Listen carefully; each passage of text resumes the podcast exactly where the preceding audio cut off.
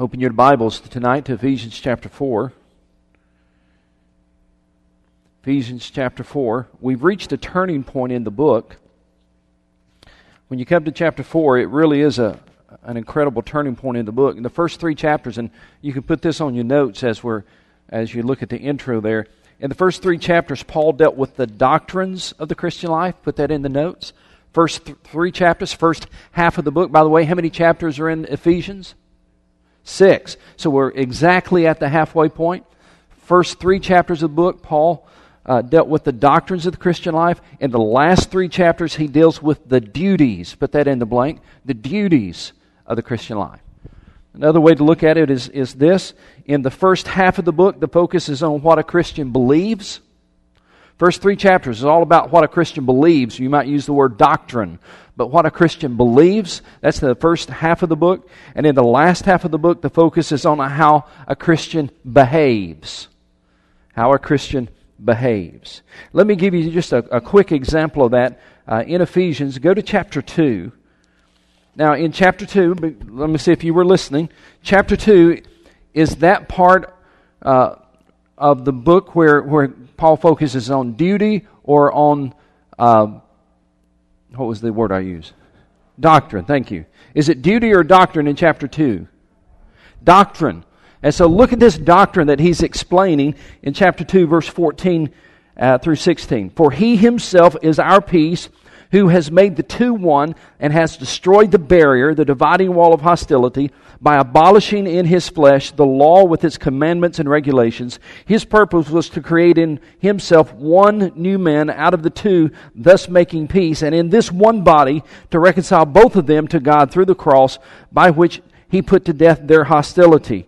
So, so, there's all kinds of doctrine here. He's not saying this is what I want you to do. There, in fact, look at the text. There's nothing in that text where he says, okay, this is what I want you to do. It's all about our beliefs, what Christ has done. It's all about doctrine. But now look in chapter 4. Our text tonight, chapter 4, in chapter 2, verse 14 through 16, he was talking about how he made the two one. Uh, Jew and Gentile made the two one. Now in chapter 4, verses 1 through 6, we read this As a prisoner for the Lord, then, Ephesians 4 1, as a prisoner for the Lord, then, I urge you to live a life worthy of the calling you have received. Be completely humble and gentle. Be patient, bearing with one another in love. Make every effort to keep the unity of the Spirit through the bond of peace. There is one body and one Spirit, just as you were called to one hope when you were called, one Lord, one faith, one baptism, one God and Father of all, who is over all and through all and in all. So in chapter 4, verses 1 through 6, it's simply a practical application of what he taught doctrinally in chapter 2. So when you look at, the, at those, that comparison, it's very easy to see. First half of the book is on doctrine, second half of the book is on duty. And tonight we're going to talk about unity. What's the title on your notes? Say it again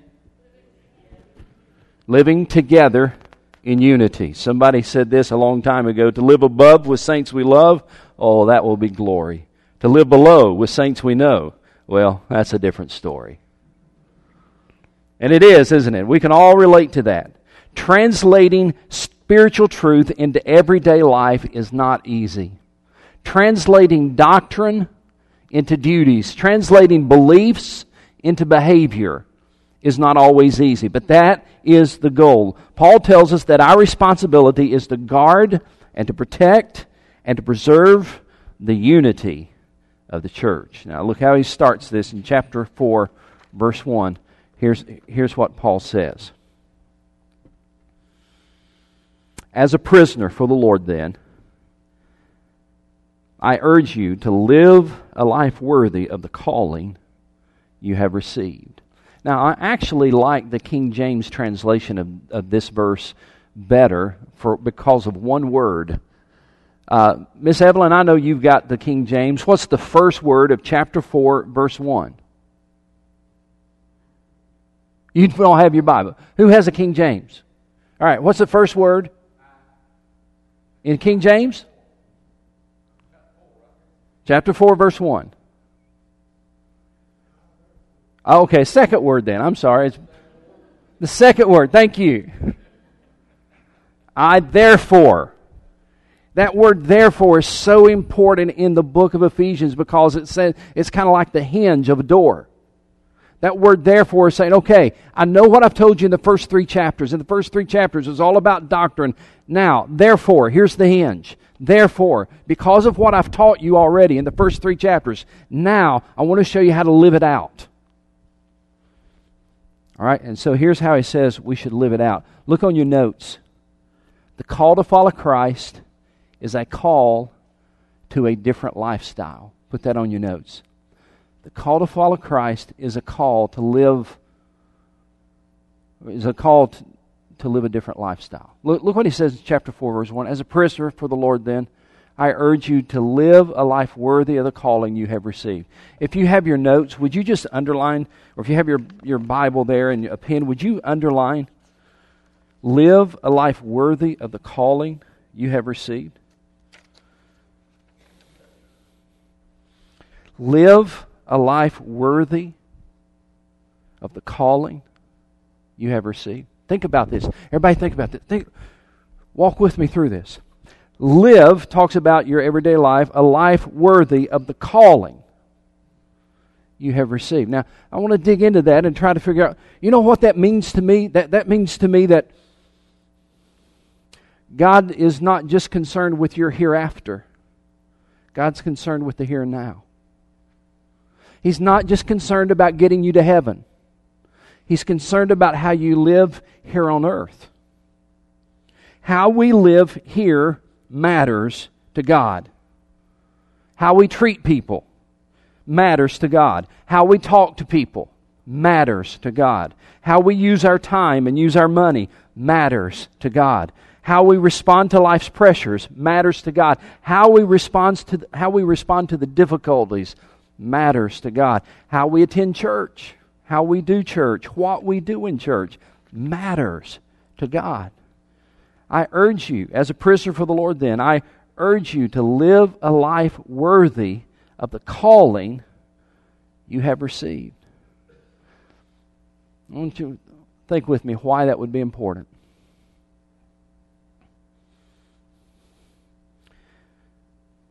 The Apostle Paul says, I want you to understand something.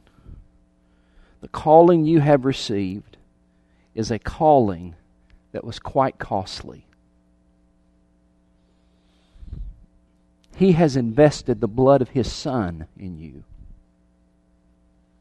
He has invested his, his, the blood of His only Son in you. And Paul says, because He's got so much invested in you, live a life worthy of the calling.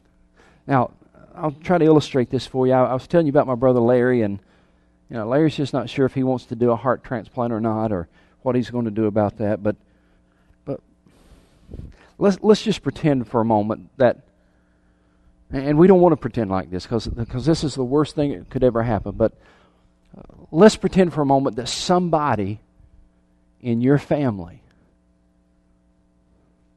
suddenly loses their life.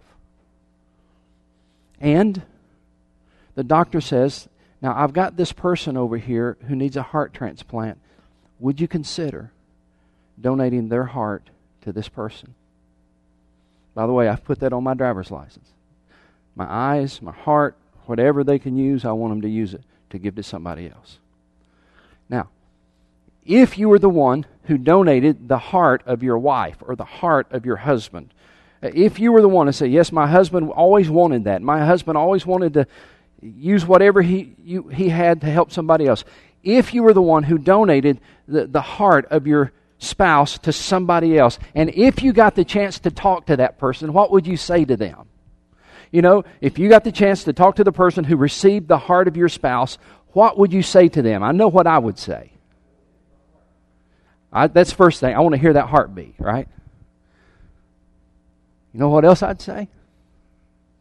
I'd look him in the eyes and I'd say, Don't waste it.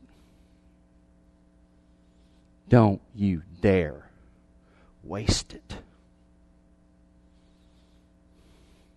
That's what Paul has in mind when he says, I urge you, brothers, I urge you, live a life worthy of the calling you have received.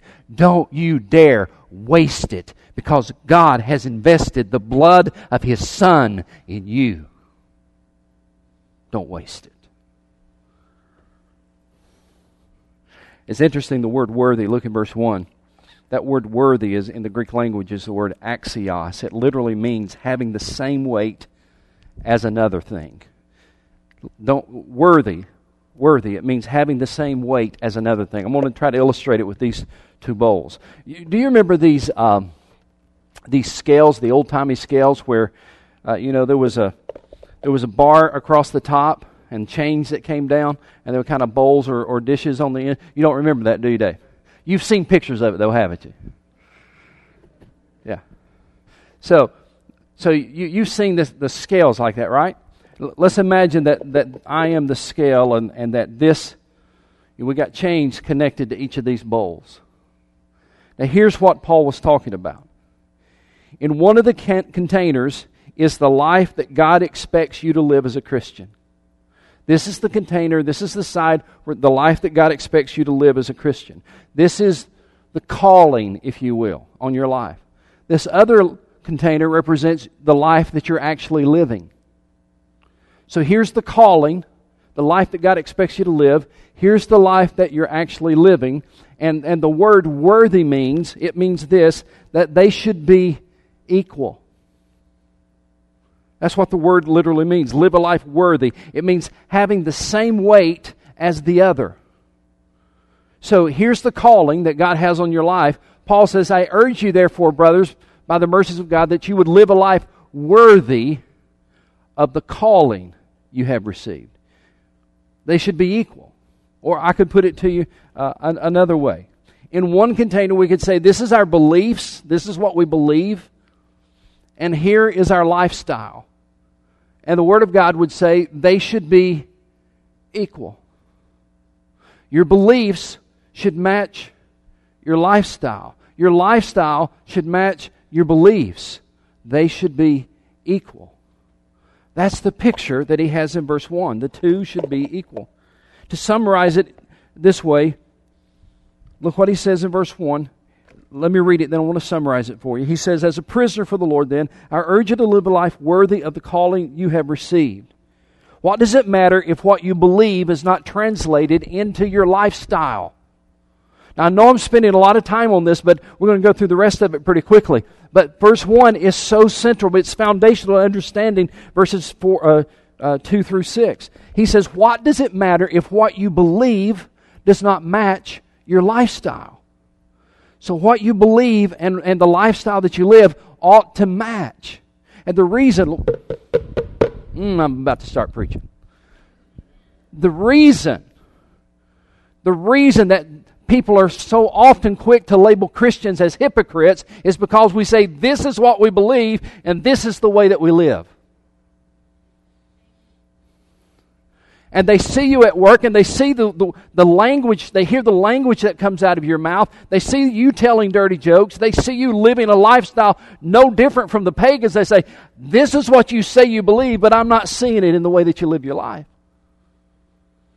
Paul says, I urge you, I urge you, this is so important. I urge you, live a life worthy of the calling you have received.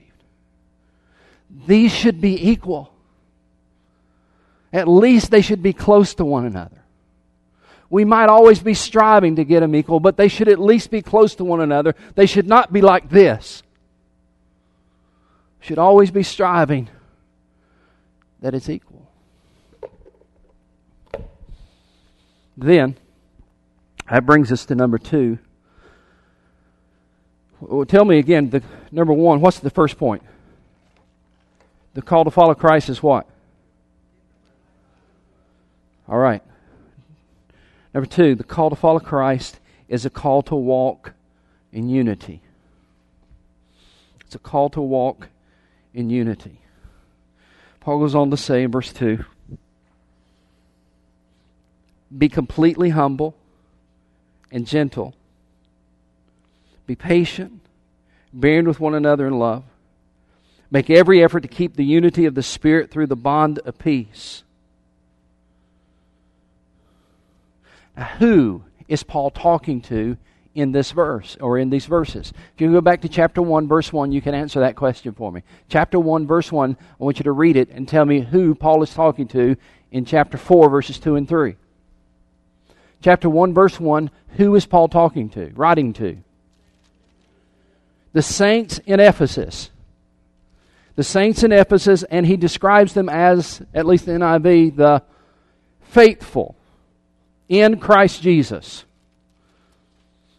So when we come to chapter 4, verse 2, he's writing to the saints in Ephesus, to a particular people who live in that area. He's writing to the church there, faithful in Christ Jesus, and he says to them, Watch my bowls again. If you're going, if what you believe and how you behave is going to be equal, here's some things you need to focus on. Here's some things that will need your attention. And he tells us five things that need our attention.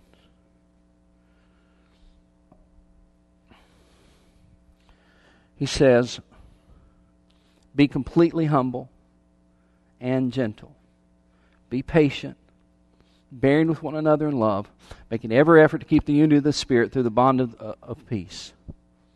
Paul was writing to people who had a relationship with Jesus Christ, and his admonition was that their behavior should be different because they are followers of Jesus Christ. That's what he's saying in those two verses. I, I, know what he's, what he's going to tell us here in just a moment is hard to live out. I know that what he's going to challenge us to do in just a moment, some of you are going to push back and say, no, no, not on that one. I can do this one, this one, and this one, but, but I can't do that one or that one and because I've got a bad relationship with so and so and I've got ill feelings towards so and so. I know there's some pushback here in a moment when we start looking at this list. But what Paul is saying is his admonition is that your behavior should be different because you are a follower of Jesus Christ. See, devoted followers of Jesus Christ resemble Jesus in their language and in their lifestyle. So he identifies five qualities of life that promote unity between people. He says, first of all, be completely humble. Now, I want you to notice that humility is listed first. Why do you think? Talk to a neighbor. We, we, we can just d- divide up because I'm going to give you several chances to talk tonight, but you're going to have to do this fairly quickly. Get near somebody, move if you have to. Why do you think he listed humility first? Talk to people. Figure that one out.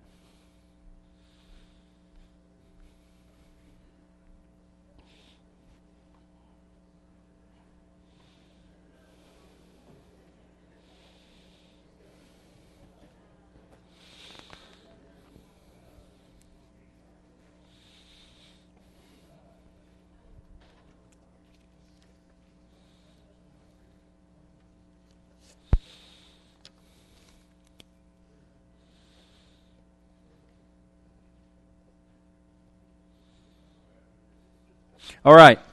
We don't have time to, to discuss it in great detail because I've got several other things I want you to discuss. But why did you why do you think that he listed humility first? Because it's the toughest one. That's pretty good. If you have that, the others will fall in line. At least the others will be much easier to do. Yes, that's a good one. What else?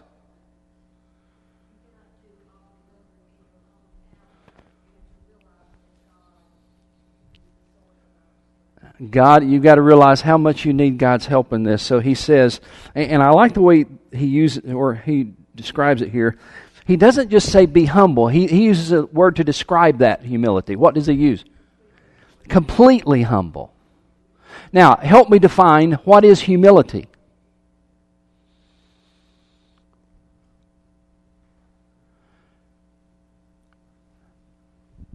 Okay.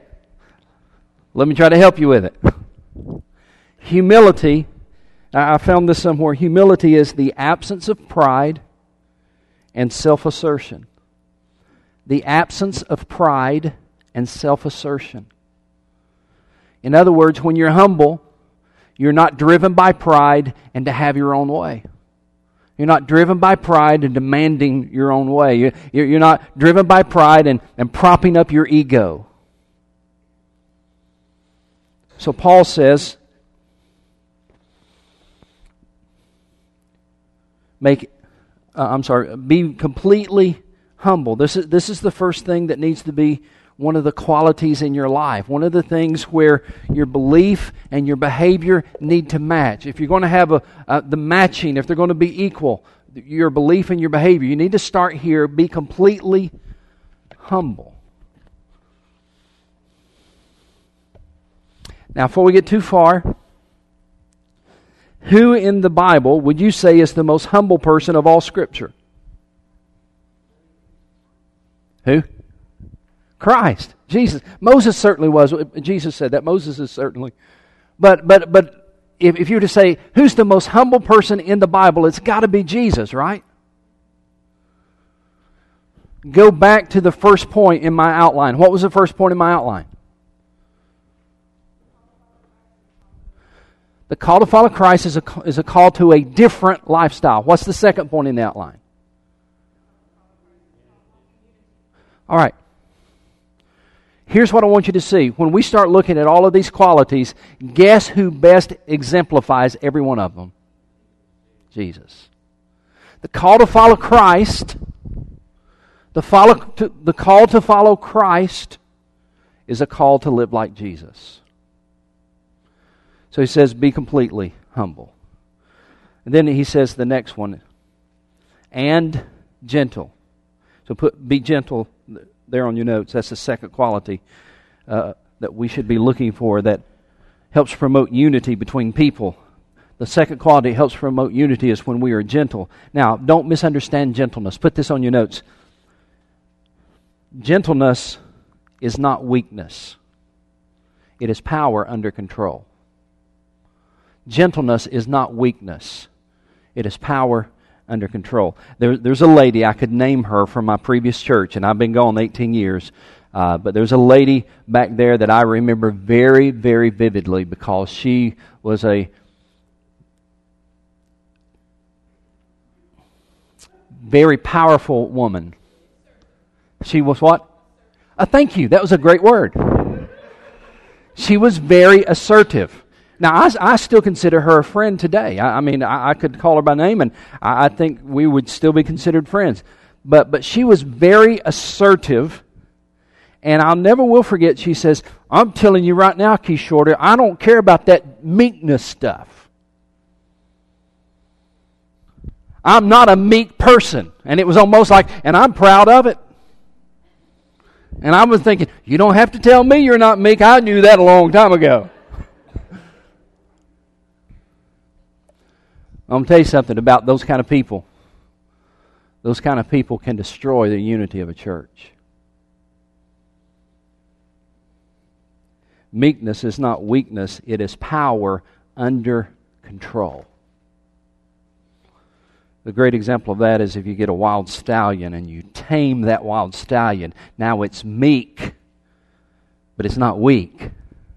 It's power under control. And if you have an area in this, or a problem in this area, you know who needs to be, who needs to be the one in control. It is not your pastor. It is not your wife. It's not your husband. But the one to whom you need to give control is God. It's power under control of God. All right, he says, okay, so the first two things, qualities that help promote unity in the church. Uh, number one is be completely humble. Number two, be gentle. Number three, be patient. Anybody want to skip that one? Amen. Be patient. The word literally means long tempered. This word is used most often to describe a person's reaction to another person who has mistreated them. I'll say that again. Remember now, we're talking about qualities that will enhance the unity of the church. Paul says, be humble, be gentle, Number three, be patient. What does patient mean? It, the word is most often used to describe a person's reaction to another person who has mistreated him. The patient person is a person with a long fuse. The patient person is a person who refuses to retaliate. You might want to write that one down. They refuse to retaliate. That's what it means by being long tempered, by long suffering being patient. They refuse to retaliate. It's the ability to endure without fighting back.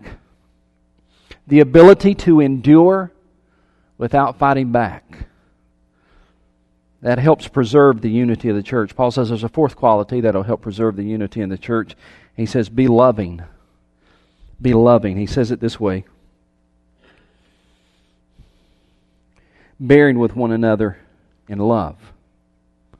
It literally means, you might want to put this on your notes, it really it literally means to put up with in love. Bearing with one another means to put up with in love.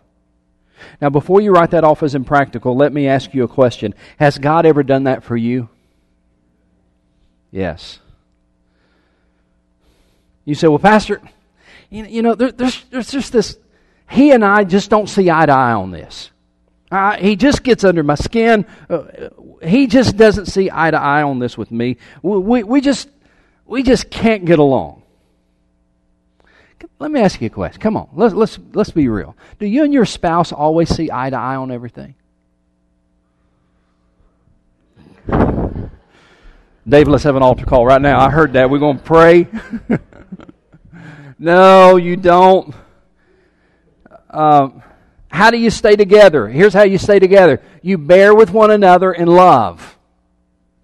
You don't see eye to eye necessarily. You don't. Sometimes you have disagreements. You bear with one another in love. Now, my wife is in in the nursery tonight, so I can talk about her. Uh, but I'm gonna be nice. I'm gonna compliment her. Um, Lisa and I have been married 31 years. You're gonna find this hard to believe. I know you're gonna find this hard to believe, but there are times when I get on her nerves. Yeah, I'm, I'm just being honest. I, I hate to disappoint you, but there are times, there are times when I fail to do what she asks. There are times when I say or do the wrong thing. There are times when I lose my temper with her. There are times when she gets frustrated with me. But she has stuck it out for 31 years. You know why? She has to. Not really. You know why she sticks it out? because she loves me. She's put up with a lot in 31 years for one reason because she loves me. That's what it means to bear with one another in love. Doesn't mean you always have to see eye to eye. Doesn't mean you always have to be buddy buddy. Doesn't mean that you always have to, you know, just just you're you're you're just like this. No, what it means is when you don't see eye to eye, what it means is when you'd like to hit one another, you bear with one another out of love. And when you have people, going back to the bulls, when you have people who say, okay, I know what the doctrine is, but, but I really want to smack him. You know, you know, I, I know what God expects, but I really just want to knock his head off. The Bible says, no, that's not the Christ like thing to do. The Christ like thing to do is to bear with one another in love.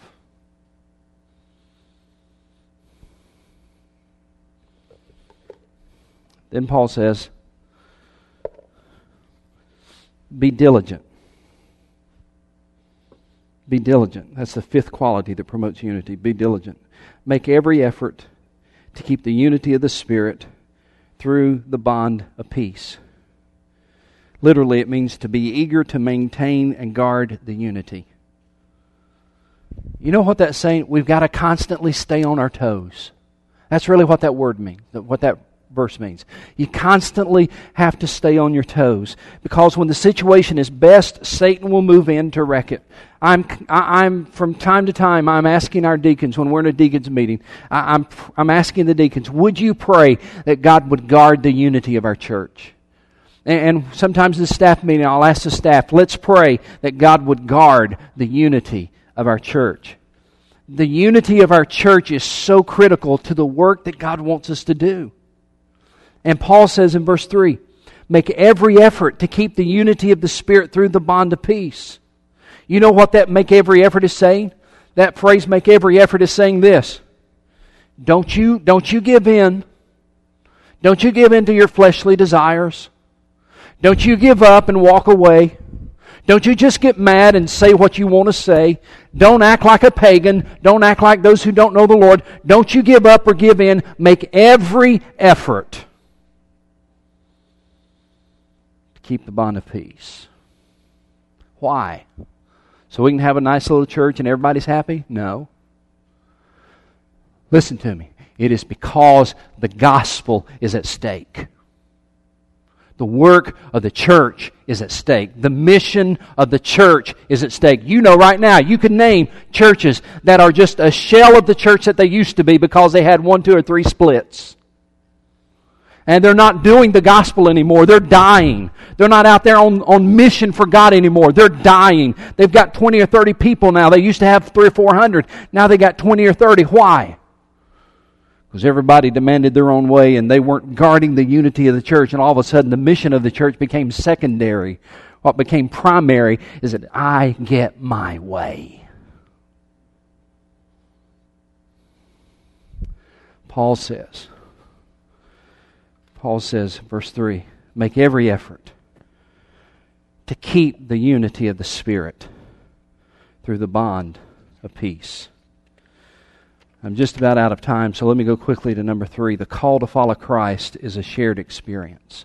Put that on your notes. It's a beautiful way to end the, the study tonight, looking at this almost poetic verses. The call to follow Christ is a shared experience. He says this, verse 4 There is one body and one spirit just as you were called to one hope when you were called, one Lord, one faith, one baptism, one God, and Father of all, who is over all, and through all, and in all. What's the word that you see over and over in that text? all one, all one. the, the word I was looking for is the word one. There's one, one, one, one, one. Remember, he's talking about guarding the unity of the church. And so he tells us that we're really one group. And, and he, he lists for us that we're bound together by certain things that we share. We all have different experiences. We all have different backgrounds. We have different perspectives. We have different attitudes. We have different interests. We have different likes. But there is some, there are some things about which we can come together as one. There are certain things that we share together that make us one. I, I just got to tell you this. Um, Friday night, I was over at Tanya and, and Charlie Sanders' house. They had a group of people over there. Uh, their daughter Bailey had just come back from Uganda, and she was sharing um, about her mission trip and pictures and everything, and had great food and great fellowship, and just had a great time. We we were there for a good while, and and I don't know, there I didn't count. I bet there must have been twenty five or thirty people there, and uh, all different ages, all different ages. I, I mean.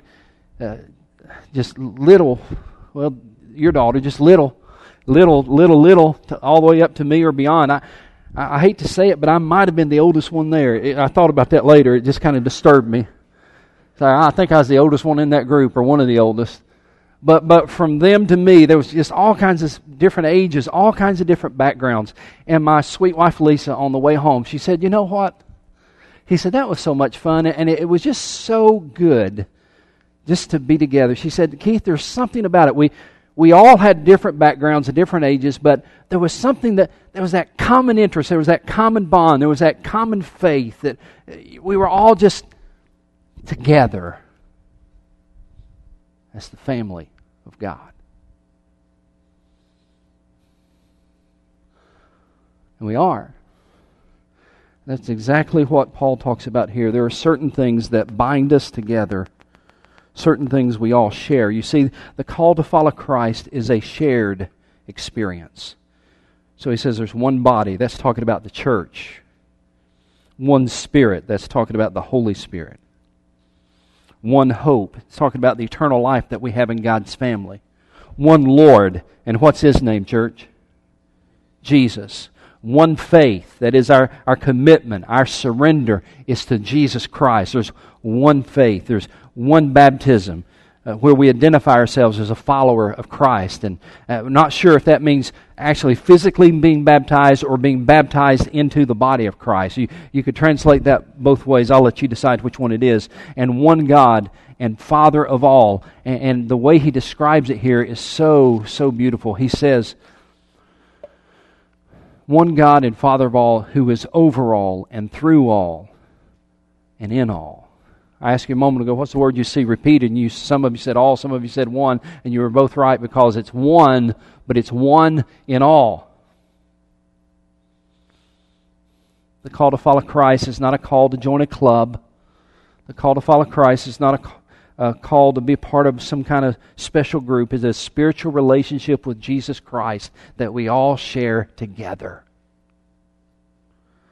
a spiritual relationship with Jesus Christ that we all share together. The, fall, the call to follow Christ is a shared experience. And what unites us, what unites us is far, far greater than what divides us. Would you say amen to that? I'll close with this sign that's you'll see on my desk if you ever come in there. It's been on my desk for quite a few years now. I don't know if you can see it from where you are, but the sign that's always on my desk says, I'm third. I've often had people walk in my office and say, What does that mean? So, well, Christ is first, others are second, I'm third. That's not only a good sign, that's a good way for you to live. And really, that's what Paul is talking about in these first six verses. Don't be first, don't be second, be third. Look over your heart right now. Look over your life right now. Are you first, second, or third? You see, God's call is very simple. He wants you to, he wants you to be third and to live there. Be third and live there. Make every effort to keep the unity of the Spirit through the bond of peace. There is one body, one Spirit just as you were called to one hope when you were called, one Lord, one faith, one baptism, one God and Father of all, who is over all and through all and in, and in all. As a prisoner for the Lord, then, I urge you live a life worthy of the calling you have received. Be completely humble and gentle. Be patient, bearing with one another in love. Be third. Live there. I want you to bow your heads for a moment. I'm going to close out and ask you just to reflect with me for a minute.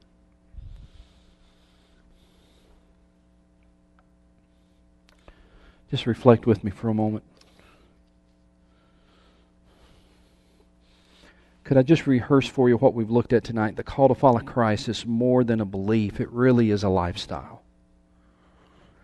It's a call that demands Christ like behavior. It's a call that is a, a shared experience. It is, it is a call where you don't do what comes naturally, but you do what is supernatural.